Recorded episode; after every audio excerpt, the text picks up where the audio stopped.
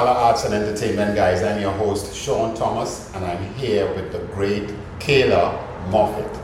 Now, Kayla came across on social media, and I mean, her solo work, which we want to talk about, is so beautiful. I am really happy that she decided that she's going to bless us with her time to come and share her story with us. Welcome to the Ocala Arts and Entertainment Podcast. Thank you for having me. I'm so happy to be here. Yes. And the thing is, um, I must also give thanks to EJ Neves for blessing us with this wonderful space, the NEHS Gallery. So, so Kayla, tell us about, before we come into this solo project that you have, talk to us about what inspired you to get into art. Um, are you born in Ocala? Are you from Ocala? Yeah, so I was born and raised in Ocala. I'm actually like fifth generation in Ocala. Okay, beautiful. So um, I've lived in Florida my whole life. My, most of my family's here in Florida. And, you know, I'm very much inspired by the vibrant Florida landscape. You know? Oh, okay, beautiful. You know, whether it's the cities or the culture or, you know, we have beautiful like forests and beaches and, you know, it's just, it's so amazing, just like the vibrancy that you get even just from the people.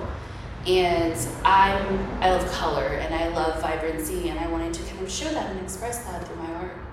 So what got you into art? I mean, let's start Mm. from did, did someone you see inspire you to want to draw, or is it something you started immediately doing in school that you I- liked? I started immediately. I was always into art. My mom is very creative. My whole family is very creative, whether Okay, it's beautiful. you know music or art or graphic design. My family's always been big into art, so they Mm. encouraged that in me from a very young age. Okay. And you know, in college, I actually got into painting. So that was like my first introduction into painting and creating stuff like that. Um, and I learned very quickly I am not like a realism kind of girl. I love abstracts. I love creating you know something that shows feeling and you know emotion through shapes and colors and that Right. kind of thing. So you said college. Which college did you check into to start, you know, growing this skill of yours? So I was actually going for a computer science degree Oh. and had to take you know an arts class and i was like this is what i really want to do this is what i fell in love with you know um, and i actually kind of ended up making that a part of my you know actual career through graphic design and marketing and stuff like that. Um, but art for me that one art class it was with michelle faulkner i think her name was my Okay. professor. I'm still like friends with her on facebook. She likes all my stuff. Um, and she's very she was very encouraging of my talent and everything even though i had no idea that i even wanted to do this professionally or to show anybody. It was very much like the first time people were like you should show this kind of Right. thing. So she's the one that kind of turned you on based on how she presented the Right. stuff. like it could be something you could actually do as a career not just a hobby if that makes sense Kudos to your teacher. yeah she was amazing Beautiful. Mm-hmm. So you've been at it from the college, and then what happened after you left college? What happened after I left college? I turned to more of like the career-oriented side of it. I did graphic design for years, um, you know, in marketing and things like that. I'm still in marketing today. Um, but 2019, somebody saw I just was like, you know what, I should start posting my stuff. You know, I kind of kept it to myself. It was something, you know, friends and family would see it um, and commission pieces and stuff like that. Um, but it was really mainly like my therapy outlet. Right. You know, I never really, you know, thought that I could make this into a career or anything Mhm. like that, or that I would be, you know, a full time artist, you know, showing and things of that nature. But um, somebody saw it on social media, and from then on, more and more people started commissioning pieces. I started Wow. entering competitions, and the Marion County Cultural Alliance was my first one. Uh, best of the best. I actually sold my piece from that one, and then I was like, okay, well, maybe if people want to buy it, maybe there's something to this. Oh, that's interesting. Yeah. So you've been just sharing your art with family and friends before you began getting into social media Yeah. stuff. So did you begin posting on was it Facebook first or Instagram or I posted on Facebook and, and Instagram. Okay, so you created these platforms. Did someone say, "Hey, Kayla, um, you should be doing this on Facebook or Instagram. Or? Well, I've always done Facebook and Instagram personally. Right. And you know, I'm in marketing, so I understand the power of social media. Right. And this was just like, hey, I'm working on something. It wasn't even finished. It wasn't like I completed this piece. It was I was in the middle of it, was Right. like, I want to buy this when you're done with it. Oh, Yeah. So it was like I hadn't even finished yet when people were like already wanting to buy the stuff. wow. Yeah. That's, usually how it works. That's why I always post like unfinished pieces still, is because people will comment, oh, I want to commission a piece on this, or I want to buy this, save this for me, that kind of thing. Say that again because a lot of people sometimes they are really trapped in this notion that you have to post something when it's done. Right. But what you are saying is before it's finished, you are saying you're going to post it so that people could get a view of someone What's to come. Yeah, you have to like entice people. Show people a process, hey, I'm working on this, or I use this certain product this way, and they can start to see the piece come together. And when you kind of show people the story behind it, people are more likely and more inclined to actually want to buy the piece Yes. than if you're just posting a piece on there because they can't see the vision, Yeah. you know. You know, I like that. I like, and that could even work for uh, compositions like a musician that's composing a piece. You may have a melody that's just this much. Right. Share it. Because that makes sense. It makes sense for someone to be connected even more with this piece. Right. Because they could say, well, oh, I have this, and now this is the whole of what this began to look like. That's beautiful. Yeah. A lot of musicians do that on TikTok. You know, they'll post like, "Oh, I had this idea in my head. I played this little chorus or this line that I wrote," and then people just blow it up because they love how it sounds, and then they write the rest of the song with it. But you know what? You just gave me an idea. I'm not going to share it with you guys. but you will get the post. So you started posting your stuff, and folks are interested in buying it. Which would have been your first piece? You you remember the first piece you sold? The first piece I sold was actually something with flowers. Um, it was very much like an abstract. It was large flowers. I tried to do this like abstract realism kind of mix thing. I'm not an uh, realism kind of girl. I don't do that. The tediousness, you know, it takes a long time. It's not really my thing. Right. Um, and it was really during to develop like this style that you're going to see in the show coming up. Right. And that has pretty much been now my well-known style. People can recognize my pieces. Okay. Um, and I actually have had several people be like, "Oh, I saw your piece in this office or in this home," or, you know. So people are recognizing my work because this is just kind of become the style I'm known for now. Okay. Um, and that happened during the pandemic. And I was home and I just had a bunch of canvases and I started working on them. And it was that emotion, you know, because it was a very trying time. It was, you know, everybody was going through, there was a lot of emotion. And I just had to like get that out on canvas. right. Um, and part of my process is I write what I'm feeling. I write, you know, a memory. I write an emotion. I write something on the canvas before I cover it up and I make it pretty. That's interesting. So, whatever comes to you, you will write it. The, the text side of it will go on the uh, canvas. Yes, before I even start. Yeah, Oh, that's a very um, that's a unique way of doing stuff. yeah.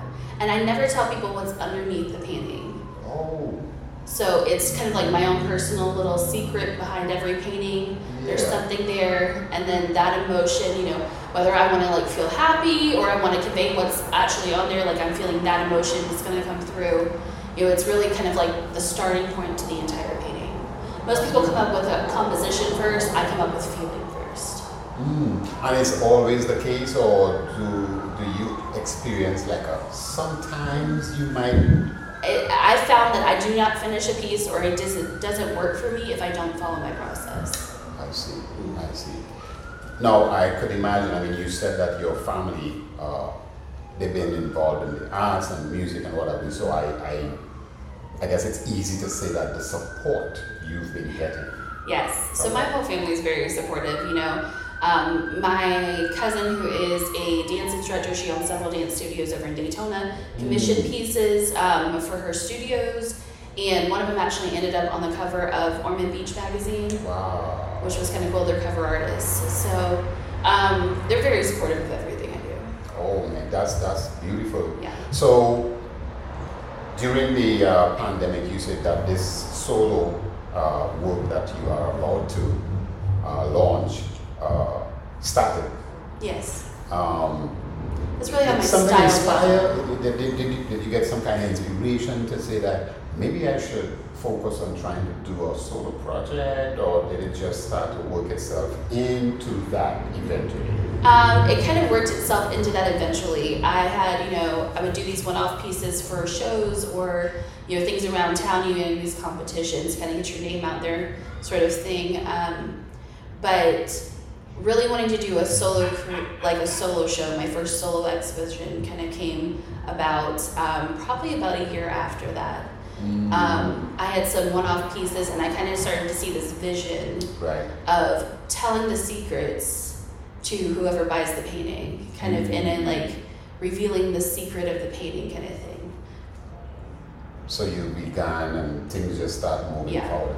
So what is the name of the solo piece that's coming up that you're going to be showing? So the exhibition is called Secrets, Secrets, right? and the whole concept is that whoever buys the painting, when they get their certificate of authentic, authentic, I can't even say the word. Authenticity or Uh, authen- authentication. There you go. See, it's right. hard word for a southerner to say. Um, That's fine.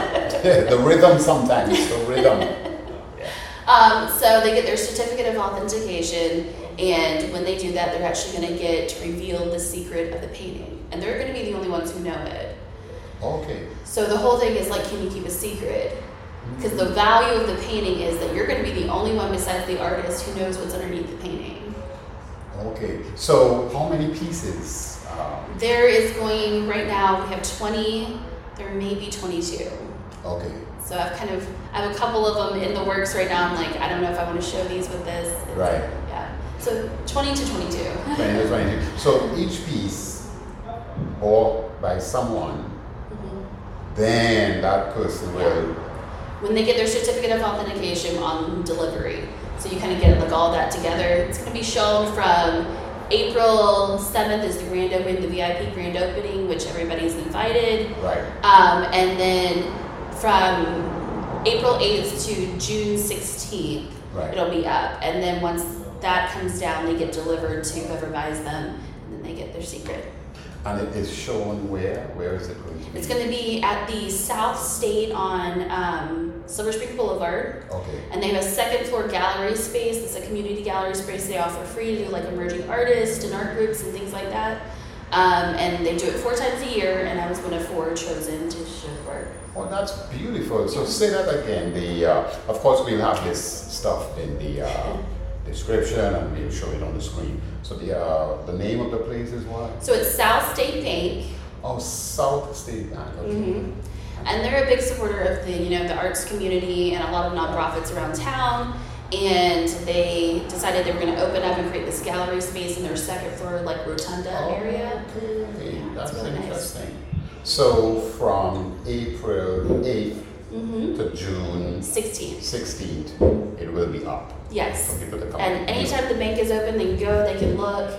Um, if any pieces are left after, you know, the VIP grand opening, they can purchase them. There'll be cards there, you know, you can scan with a QR code, go online, and, you know, purchase the painting.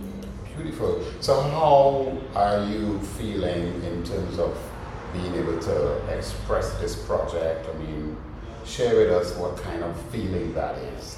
Um, it's very humbling to know that people are actually interested and supportive of my work. You know, as an emerging artist, uh, there's been such an outpouring of support. Um, you know, whether it's being on this podcast or you know being interviewed by WFT or people you know sharing it, you know, locally, you know, some news outlets sharing it. It's very humbling and just great to see the support for emerging artists in Ocala.